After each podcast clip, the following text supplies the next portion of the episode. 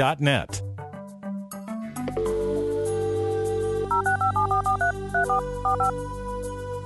This is the Bible Line, a live radio call in program with Dr. Carl Broggi.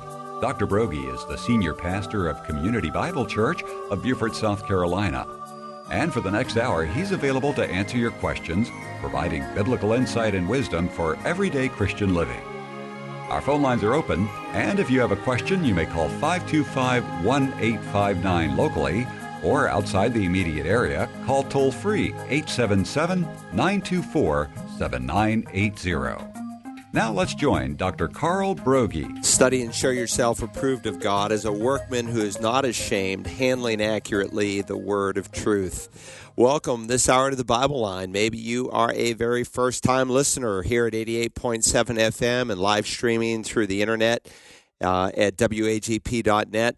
For the next hour, we take questions. As you've been studying God's Word, maybe there's a particular issue that you've faced in your Christian life or ministry or your study of Scripture. And if we can help by God's grace, we will. All you need to do is pick up the phone locally. Again, it's 843 525 1859. Our toll free number is 877 WAGP. The call letter is 980. Or you can email us here directly into the studio. And the email address for the Bible line is TBL at wagp.net. When you call, you can go on the air live, and we do give preference to live callers, or you can simply dictate your question to Deb in the uh, studio next door, and she will shoot them right here to us in this studio. As always, Rick, it's great to be here. A lot of email questions have come in. Uh, so let's go ahead and we'll jump in by God's grace with both feet. Very good. Charles from St. Helena Island writes After listening to your message on tithing, I have a question. I now have a better understanding of tithing and its importance. Also, I know how the borrower is a slave to the lender. With that being said, I'm trying to pay down some debts. I'm currently giving an offering every month, but I'm unable to give my full tithe. Would God want me to give my full tithe and pay the debts with what's left over, or concentrate on paying the debts off so I would have the money for the full tithe? Thanks for your guidance. Well, it, it's a great question. And, you know, tithing is one dimension of God's whole package on finances in terms of what He teaches uh, by uh, the last Wednesday in April, we are planning a brand new series on Wednesday nights that I will be teaching the Wednesday after Easter, and it will concern biblical finances. And we will go through all that the scripture says. And what you discover very often is that sometimes people view tithing as kind of a silver magic bullet, and that if we tithe, all of our finances are blessed. Well, I will say that when people start tithing, the way they save, the way they go into debt, everything typically changes. It just makes them so much more alert to the fact that it's God's money that they're using. But we still need to understand the principles of, in terms of what God says about saving, what God says about debt. And so sometimes people walk into the Christian life and they've lived basically under the world's principles and they've accumulated a lot of debt. I have I no doubt a lot of people listening to me as I speak we have gargantuan debts. I'm not talking about, you know, an investment like a home uh, that potentially appreciates, but I'm talking about, you know, just credit card debt, junk debt, appliance debt, things that you should have never gone into debt on. If you can't pay your credit card off 100% in full every month, you're really living under the world's principles and not God's. And that's why this course is going to be so important for many to attend. But understand when God speaks of the tithe, it is not simply something for the Old Testament, as some of our dear brothers would try to convince us. I believe it is applicable for today.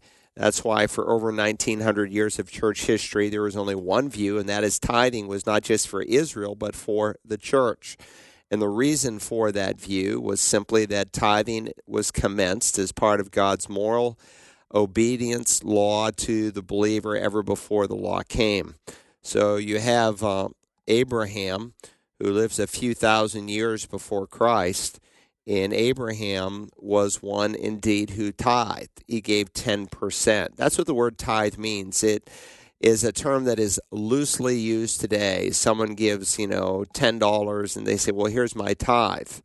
Well, it is a tithe if your increase that week was $100, but sometimes we just use the term tithe in reference to any amount of money that we give, but actually it is a mathematical term in both Hebrew and in Greek. It means one tenth. And if you couldn't uh, read Hebrew or Greek, you could figure that out just by reading the Genesis account and the Hebrews accounts, where uh, in both those two accounts, Abraham gives a tenth, which is also called a tithe to Melchizedek. In either case, um, tithing uh, is mentioned also under the law in passages like Malachi chapter 3. This is an interesting text. God asks a question, and there's a series of questions that he asks through the prophet Malachi. And he asks them in such a way that he anticipates the answer, and so he responds accordingly through his prophet Will a man rob God? Yet you are robbing me. And of course, their response would be, Well, how have we robbed you? What do you mean we've robbed you? We, we wouldn't rob God. And God responds in tithes and offerings. You are cursed with a curse, for you are robbing me, the whole nation, of you. To be cursed with a curse did not mean that God hated you, it meant he actually loved you. It was an expression of his discipline. Those whom the Lord loves, he disciplines. The writer of the Hebrews reminds us in Hebrews 12, quoting the book of Proverbs.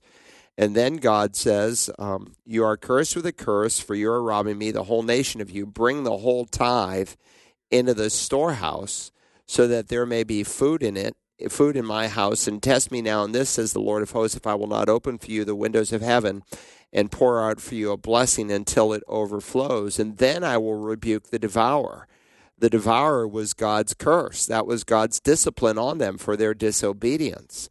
Then I will rebuke the devourer for you, so that it will not destroy the fruits of the ground, nor will your vine in the field cast its grapes, says the Lord of hosts. And all the nations will call you blessed. You'll be a testimony to the Goyim, to the Gentiles. You, they will look at you and say, God's hand is over those people.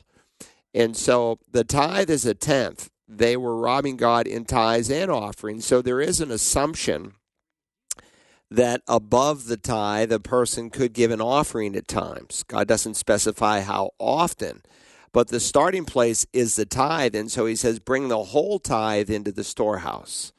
Uh, so a tithe is a tenth.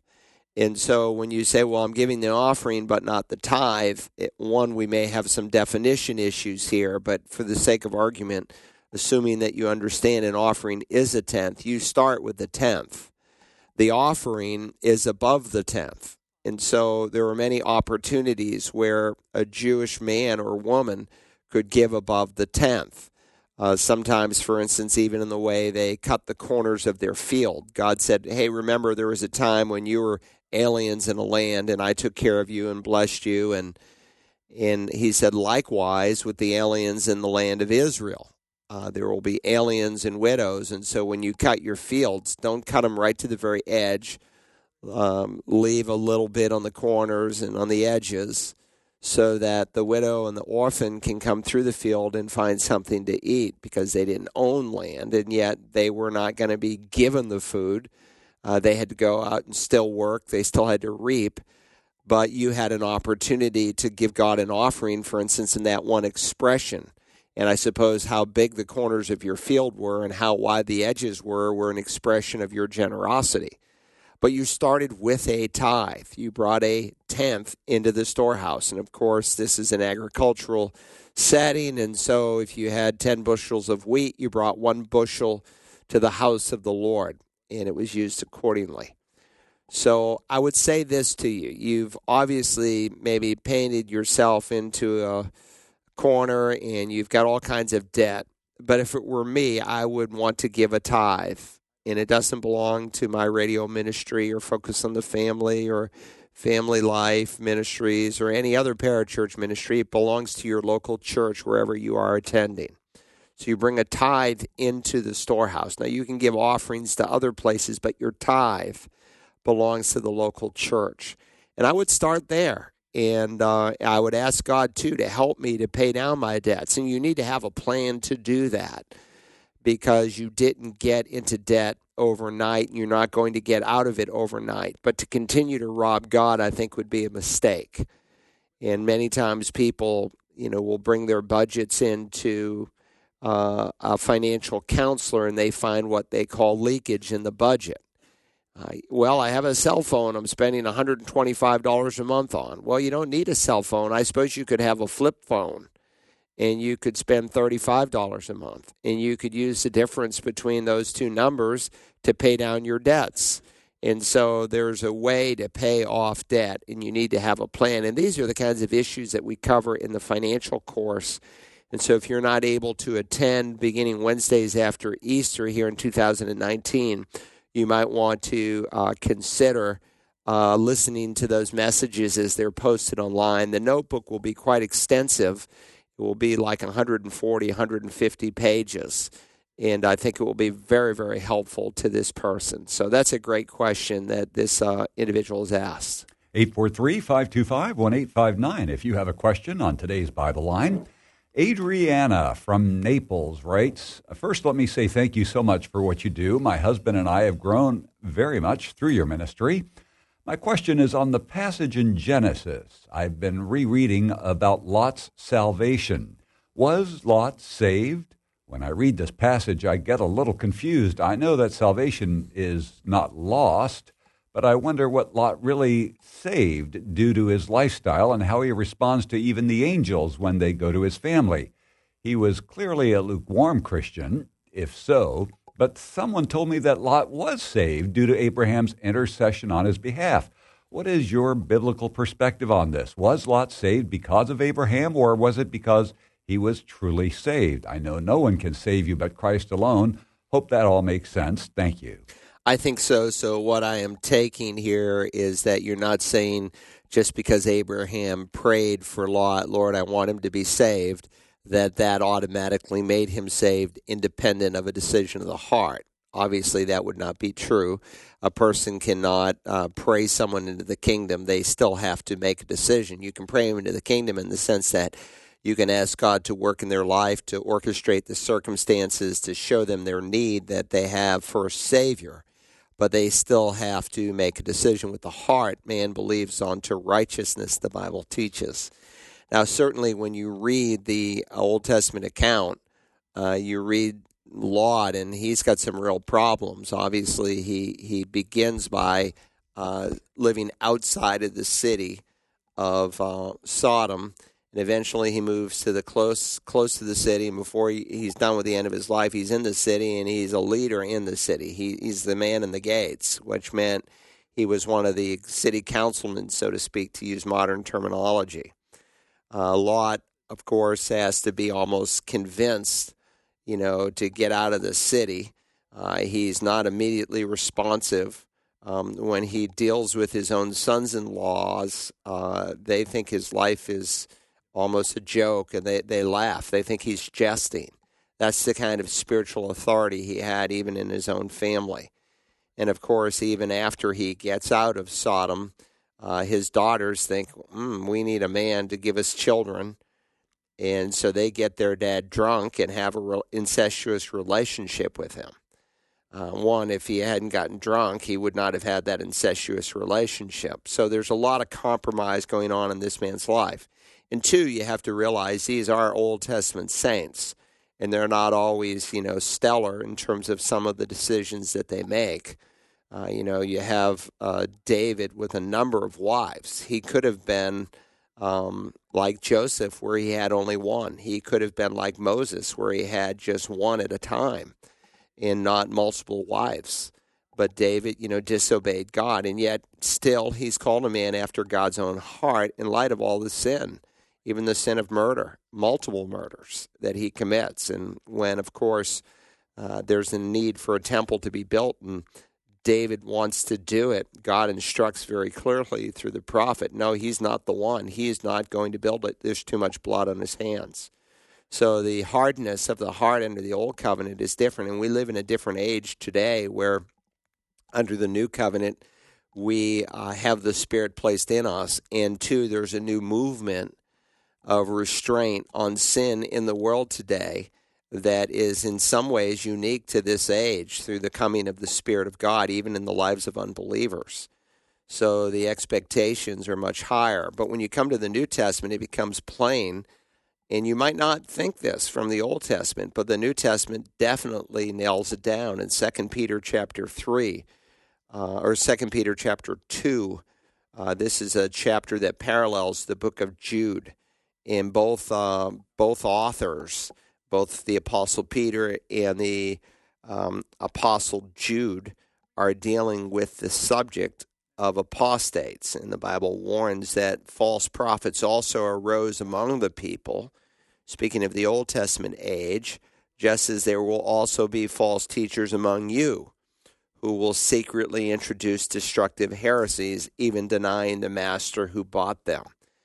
And so there have always been false teachers, and there always will be. But Second Peter 2 and the book of Jude warns us how to spot them in the church because they enter into the church under the guise of Christianity, but they're not true Christians.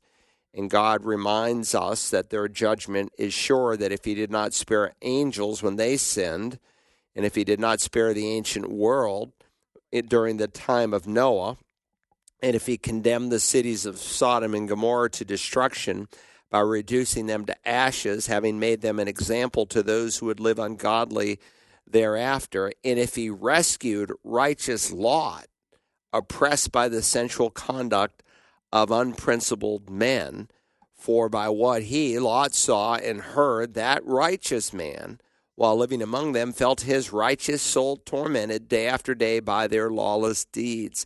Then the Lord knows how to rescue the godly from temptation. So Lot is referred to three times over with the adjective dikaios. It refers to a believer.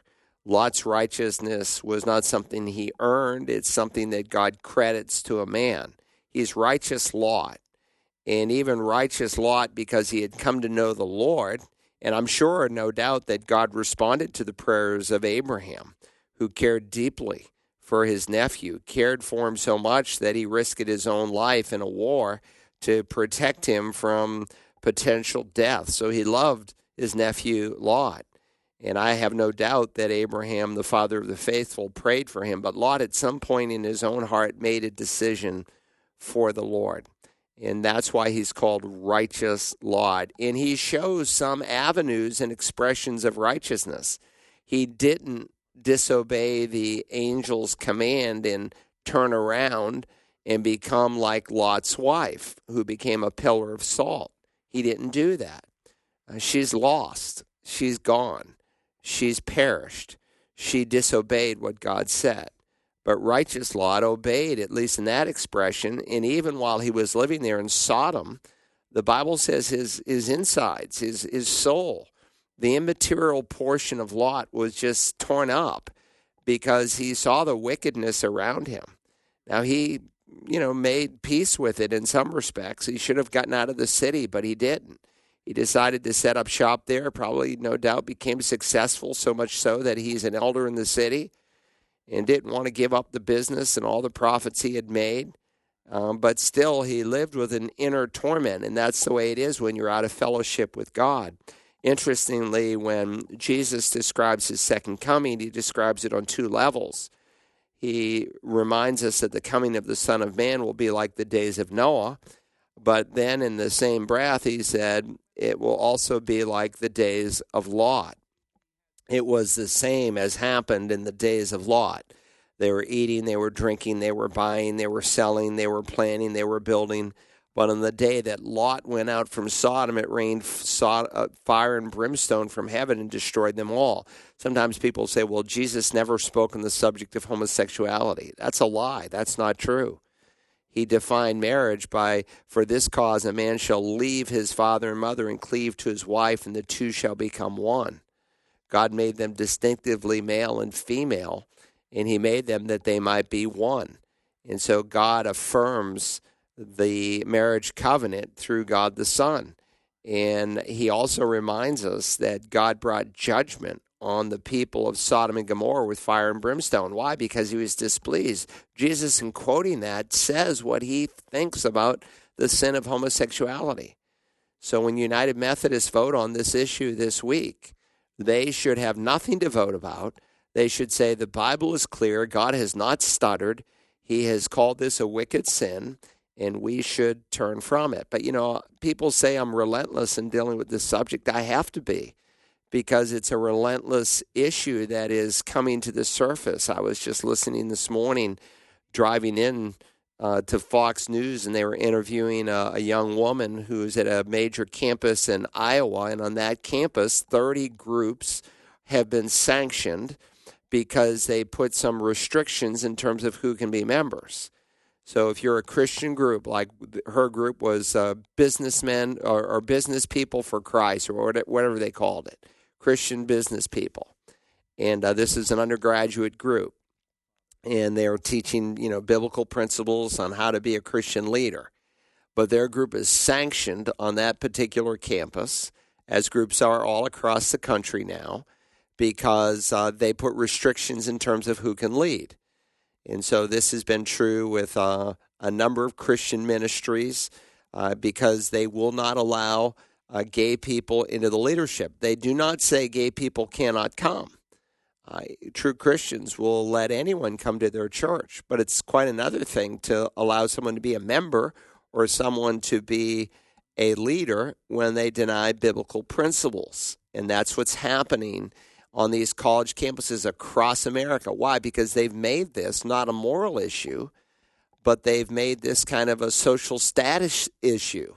This, they would say this is an issue of social justice, that this is a, a minority status issue and um, it's not. It's a moral issue. But if you make it a minority status issue, like you're discriminating against black people or Chinese people or Filipino or Japanese people, I get it. But God does not make this a racial issue. God makes this a moral issue. And so God warns us that the coming of the Son of Man will be like the days of Lot, days of moral perversion. That is our day. And it's a chilling day that we are living in. So Lot is a righteous man. He's a believer. You will meet him in heaven. Um, and unfortunately, uh, he was a man who was compromised. And unfortunately, because of that, he lived less than exemplary life and he lost uh, everything he worked for. And there are some Christians like that at the judgment seat of Christ. They're living a compromised life. And when their works are tested with fire, they're going to be consumed with fire because they are wasting their lives, and that's very foolish. 843 525 1859. If you have a question on today's Bible line, Rick from Lancaster, Pennsylvania writes Would you please explain Sabbath keeping for Christians today? There seem to be different views. Some use Colossians 2 16 and 17 and Romans 14:5 where Sabbath keeping is a matter of spiritual freedom, not a command from God. They also state that in the early chapters of Acts, the early Christians were Jews, and when the Gentiles began to receive the gift of salvation through Jesus Christ, the Jewish Christians weren't sure which traditions of the Mosaic law they, the Gentile Christians, should obey. That's in Acts 15, 19, and 20, according to Rick. In these verses, the Sabbath day was not mentioned for the Gentile converts. The Sabbath day was set aside as a day of rest, and Christians used that day to come together and worship. I've always felt that this is still applicable for today, but others point to some of the above verses and say this fourth commandment is not applicable for us today. Would you please clear this up for me? Well, it's a good question, and sometimes you'll often hear people say, well, nine of the Ten Commandments are recorded in the New Testament. And so the Sabbath has no application for today. So let's think our way through that. First, the word Sabbat in Hebrew just means to rest, it means a cessation from labor. And in six days, God created the heavens and the earth. And on the seventh day, on Sabbat, God rested. And so um, you find, uh, even to this day, Jewish people observing the seventh day. The Sabbath, biblically speaking, is not the first day of the week, though sometimes we refer to Sunday as the Christian Sabbath, but that's a little bit of an oxymoron uh, because the Christians, as we'll let me address in a moment here, they worship the living God every day, but especially they gather together on the first day of every week. So I turn to the book of Exodus, and I'm in chapter 30, uh, 31, and I'm reading here from verse 16. And God there says, So the sons of Israel shall observe the Sabbath to celebrate the Sabbath throughout their generations as a perpetual covenant. It is a sign between me and the sons of Israel forever. For in six days the Lord made heaven and earth, but on the seventh day he ceased from labor and was refreshed. So this was a covenant that God made between himself and the Jewish people. And so, very clearly, God expected the Jewish people one day in seven to rest. Why? Because in six days he made the heavens and the earth. And by the way, in God saying that, you have really here divine commentary on the days of creation. There are Christians today who want to make the days of creations, you know, millions of years long, or they want to have big gaps between 24 hour days, or, you know, they want to spiritualize the text because they're trying to make the Bible fit into science, where science says this world is millions and billions of years old. But the truth is, is that there's only 6,000 years of recorded history, period. We don't have any history that goes beyond 6,000 years. Why do you suppose that is? I mean, why don't we have history that goes back 30,000 years or 50,000 years or 100,000 years? Because this world is about 6,000 years old, uh, based on the, the account in Genesis. And so the days of creation are literal 24 hour days. How do I know that? Because God, through Moses' pen, as he's inspired by the Spirit, for all scripture is given by the breath of God, it's God breathed. Uh, he tells us as he looks back on the days of creation, the way the reason we rest one in seven is that's the creative pattern that God had given. And he rested not because the omnipotent God was tired, but he was teaching man a critical principle. And so you first read of the Sabbath in the opening chapters of Genesis, and then, you know, you don't hear of the Sabbath again for 2,500 years until Moses steps on the scene and he writes the first five books, and God regulates the Sabbath. So let me just first say that the Sabbath observance was a sign between God and the people of Israel. And that's restated here. I've turned to Deuteronomy 5. And remember that you were a slave in the land of Egypt, and the Lord your God brought you out from there by a mighty hand and an outstretched arm. Therefore, the Lord also commanded you to keep the Sabbath day. It was a time to remember God's deliverance as well of uh, what he was going to accomplish in bringing these enslaved people for some 400 years. Now, the best interpreter of Scripture is Scripture itself. So when you come into the new covenant, the new deal, uh, the New Testament, so to speak, uh, there are some critical points that we must remember. Number one, every time Jesus' uh, time of appearance is recorded after the resurrection, it's on the first day of the week. Now, we know that he walked on the earth for some 40 days after the resurrection, and then he ascends to heaven on the 40th day, and 10 days later on Penta 50, Pentecost, on the feast of um, the completion of the Feast of Weeks, the Spirit of God and fulfillment of prophecy and type comes. But whenever the day is actually mentioned, it's always mentioned as the first day of the week, whether it's Matthew 28 or Mark 16 or Luke 24 or John 20. It's always the first day of the week. When you see the church going into the synagogue on the Sabbath, on the seventh day of the week, uh, from uh, throughout the Acts and so forth, it's always for evangelistic purposes. Remember, Paul said, I became all things to all men that I might win some. To the Jews, I became a Jew that I might win Jews. Uh, we support a missionary in Israel, and he's uh, about a, an hour north of Jerusalem and they meet on the seventh day of the uh, on the sixth day of the week. They have a service to reach Jewish people. They're trying to do Jewish evangelism, and so that is a strategy that they have. You become all things to all men that you might win some.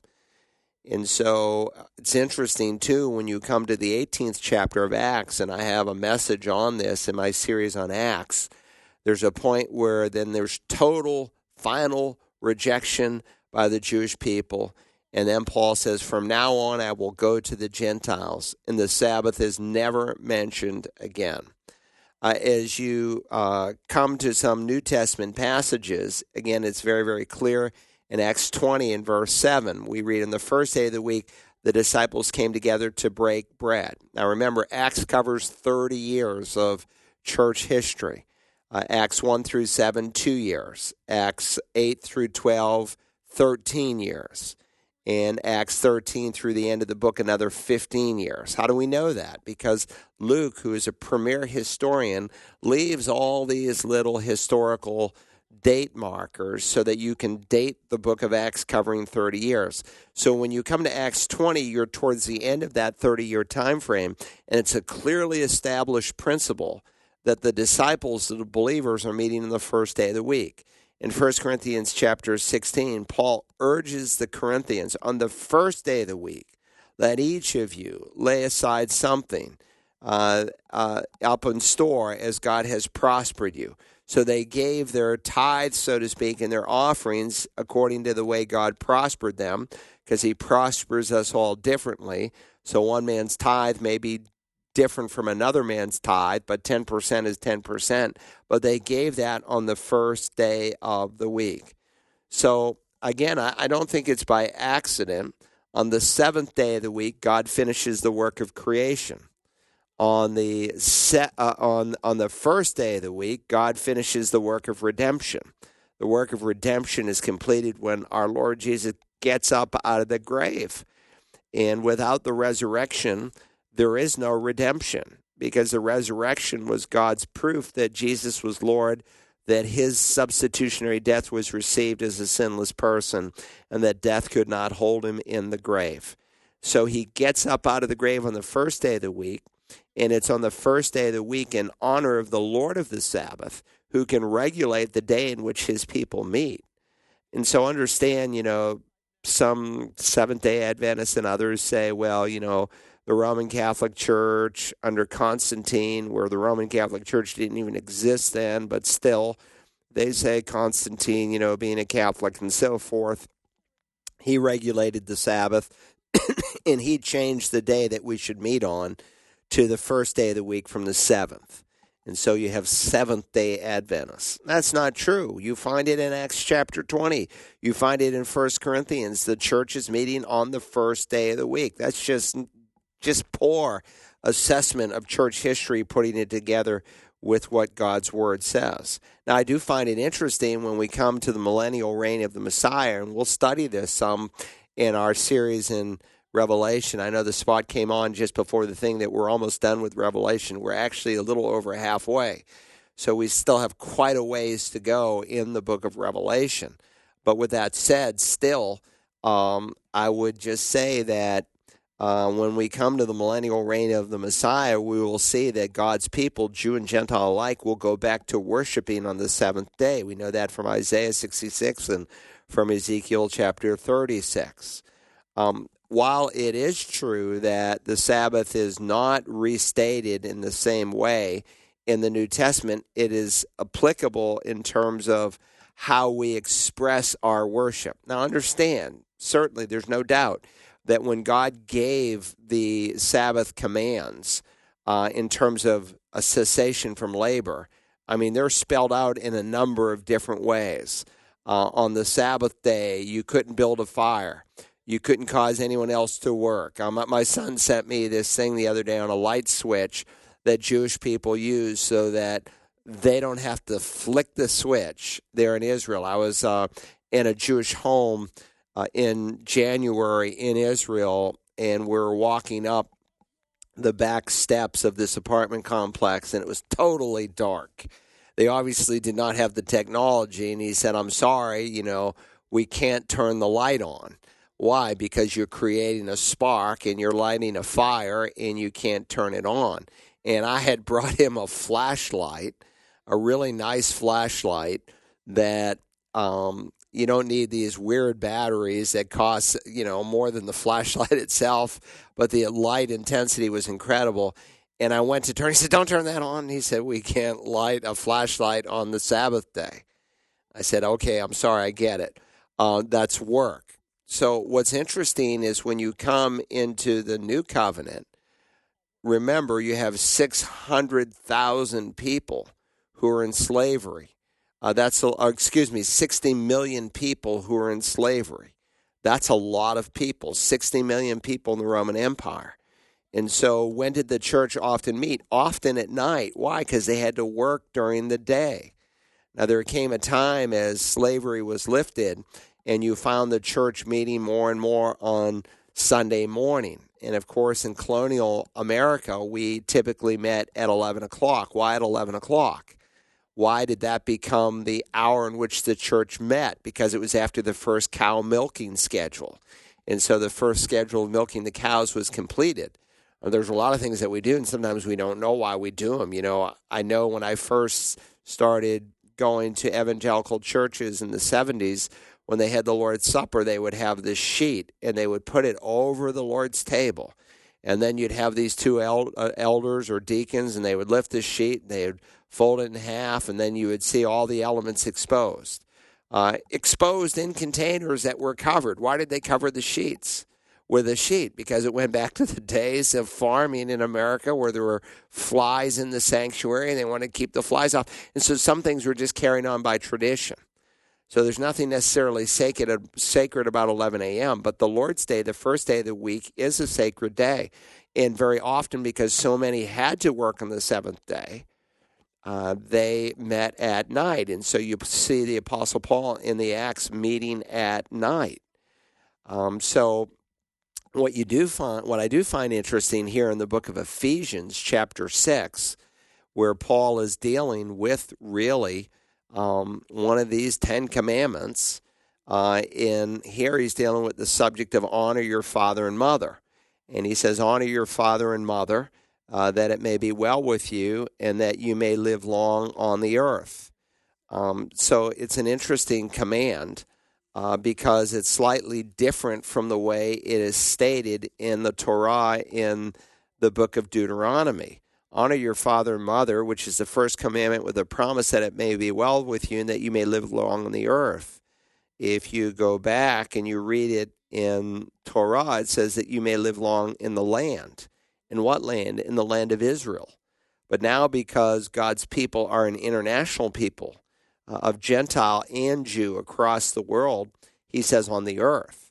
And so it's the same principle, but it is a slightly different application. And so the principle of worshiping God in a concerted way one day in seven is a very important principle that has not changed but the application of that principle has changed. And so uh, we meet in the first day of the week, the Sabbath. Um, Paul says this in Colossians, which is a passage you reference. Therefore, let no one act as your judge in regard to food or drink or in respect to a festival or a new moon or of a Sabbath day, things which are a mere shadow of what is to come, but the substance belongs to Christ. And so he's dealing here with Gentile Christians who were largely being criticized, sometimes by Jewish Christians, and saying, Why aren't you observing the Sabbath? And so there was this uh, jagged line that. Uh, a solid line that became a dash that became kind of a blank in terms of transition. And so when the Jews are saved initially in Acts 2 and in Acts 4, you have thousands of new believers, they're still gathering on the first day of the week. They're all new believers. They had been gathering, excuse me, they're gathering on the seventh day of the week as they'd been doing for thousands of years. But as time progressed and God gave new revelation, they moved from the seventh day to the first day, and they only keep the seventh day for evangelistic purposes. And so Paul is just reminding them, he said, Look, all of these Old Testament uh, expressions. They were a shadow of something of greater substance.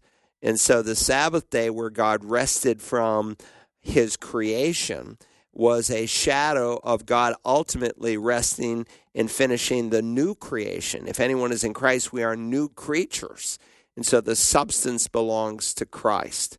So I will say that we still need to worship one day in seven. God calls us to do that on the first day of the week. And we would be wise too not to work seven days out of seven. You can do that, but you can do it for so long. And after a while, your body will begin to break down and you will pay a price.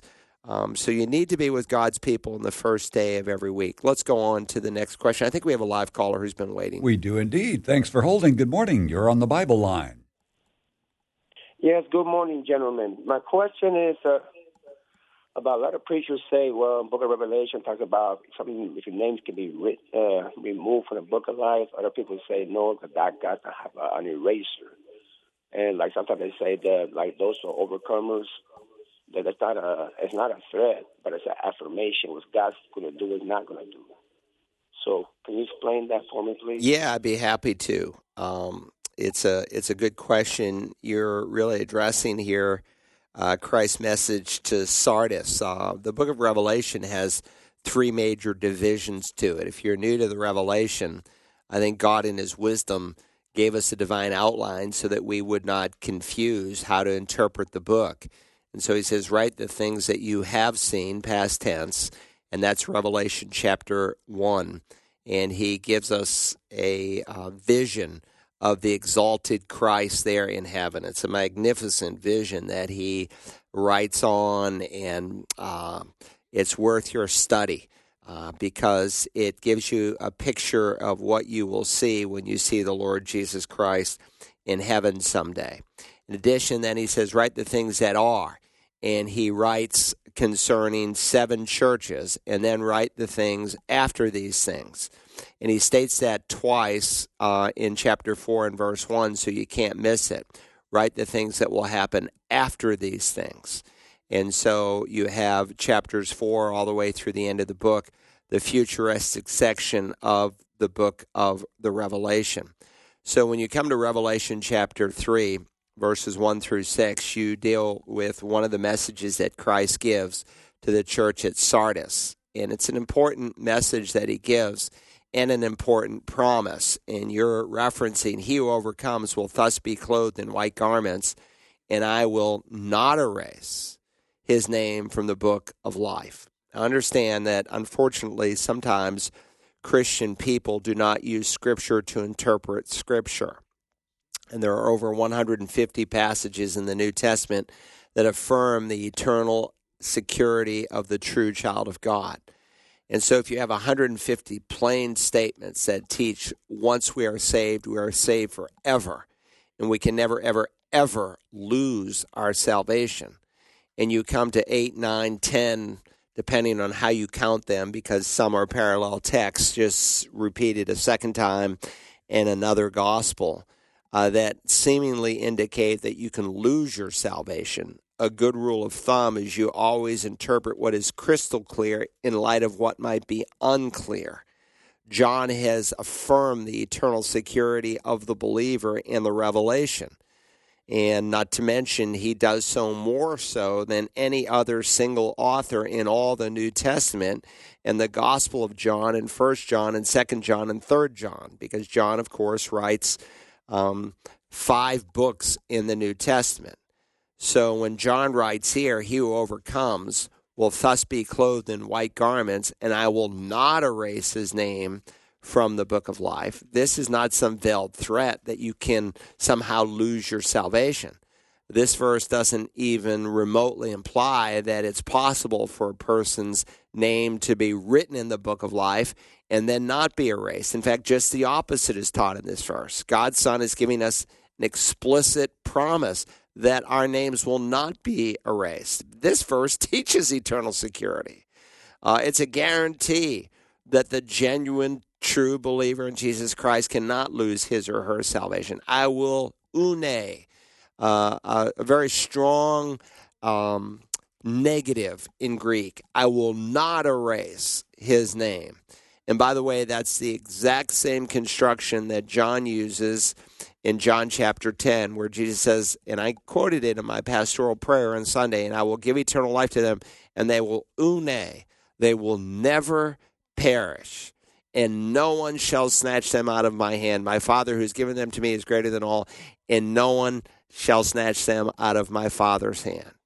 Now, don't miss his argument in that verse. He says, I hold them in my hand, and my hand is held in the Father's hand, such that they will never, ever perish, and no one can snatch them out of my Father's hand. So it's a, it's a double negative.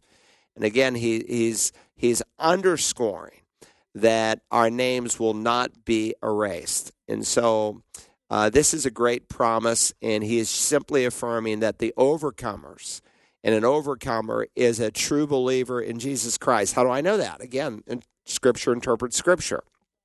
First John 5 For whatever is born of God overcomes the world. And this is the victory that has overcome the world, our faith. Who is the one who overcomes the world? But he who believes that Jesus is the Son of God.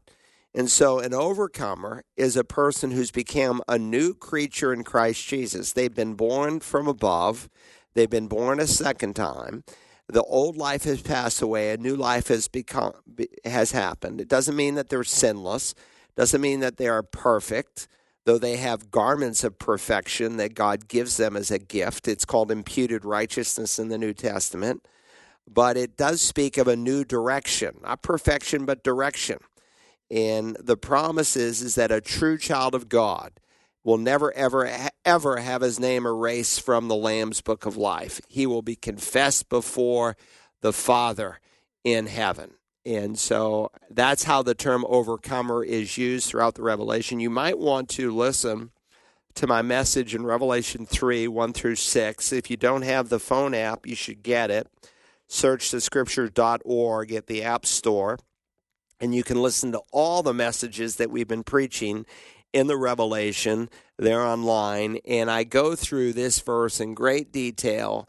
And I go through a lot of supplementary verses in the book of Revelation that also affirm our eternal security and letting Scripture interpret Scripture.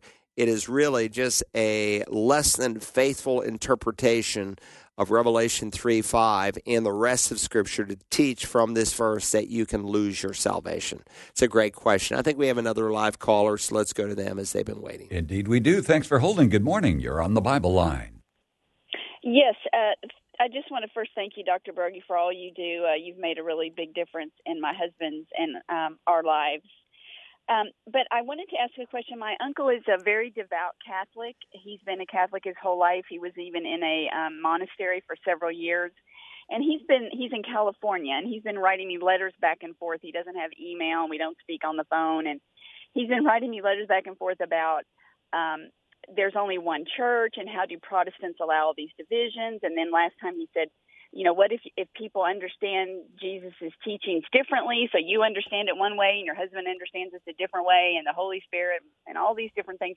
So he's asking me these very um, in-depth questions, and I I know the answers to some of them. And he, he was asked because I was thinking about how some of the truths are basic truths that all Christians believe in, and then there's some that are, you know, a little more gray area, and even scholars disagree in and things.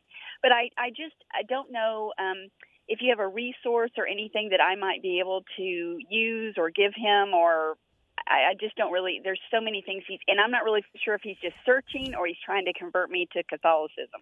Yeah, no, great, great question. Um, and obviously, he has been deeply entrenched in Catholicism for the simple reason that he even served as a monk. Uh, it reminds me of Luther, who was an Augustinian monk. And of course, as he has seen the abuses in the church, and he is seeing all of this moral compromise and uh, people getting into the ministry through the sale of indulgences to make themselves rich and so forth. Luther knew there was something that was rotten in Denmark, or I should say in Rome, and uh, it caused him to go to the scripture, and that forced him to post his 95 assertions on the door there at the church at Wittenberg. A book that I would recommend would be by Loraine Boettner, uh, B O E T T N E R. Um, he wrote a book called Roman Catholicism. It's a, still a, a, classic work. It was produced in the 1960s, and there are many um, works that have been put out since then. Uh, I don't want to call them copycat works, but again, truth is truth, and all truth is God's truth, and the Roman doctrine really has not changed uh, since the Council of Trent and Vatican I, Vatican II reasserts everything that was taught at Trent. So uh, the Council of Trent, of course, was a council that met from 1542 to 1568 in response to Luther's 95 assertions or theses that he tacked there on the door at Wittenberg.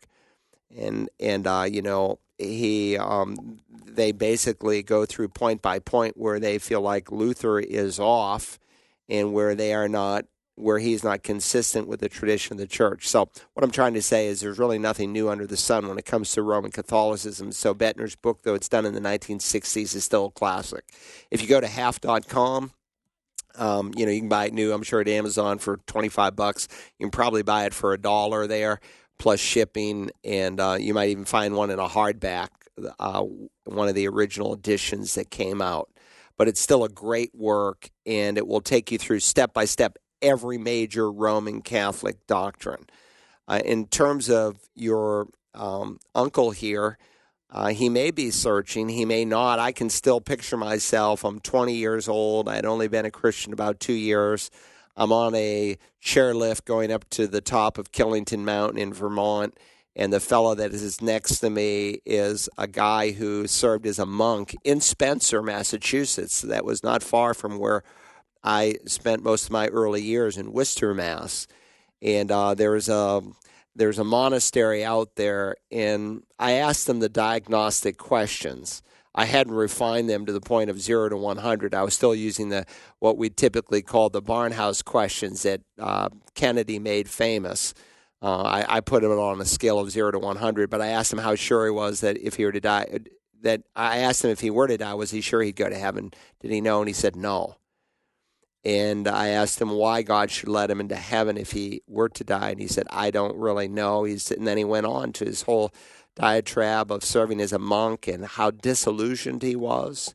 As a monk, he expected to find peace there at that abbey in Spencer but his heart was torn up on the inside and and I shared the plan of salvation with him. Now, whether he became a Christian, I don't know. I, I think that was a providential appointment that God put me next to him on that 20 minute ride to the top of that mountain, very slow chairlift. And I shared Christ with him that day. And I think God put him there for a reason. And it might be that your uncle is asking from a deep sense of sincerity, but sometimes, you know, rather than uh, get distracted on what I call Catholic side issues, uh, stay on the major things. Like this Sunday's sermon, I think would be really important for you to pay close attention to. Uh, because I'm going to deal with some statements that the last three popes have made. And they are so antithetical to the Word of God that they both cannot be true at the same time.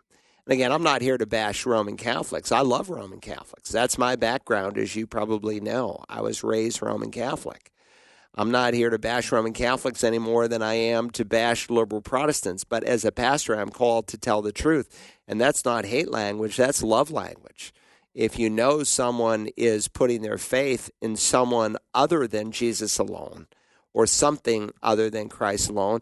And if you're now teaching, as the Roman Catholic more and more is affirming through these popes, that there are many avenues to God, which is in direct contradiction to what the Word of God teaches.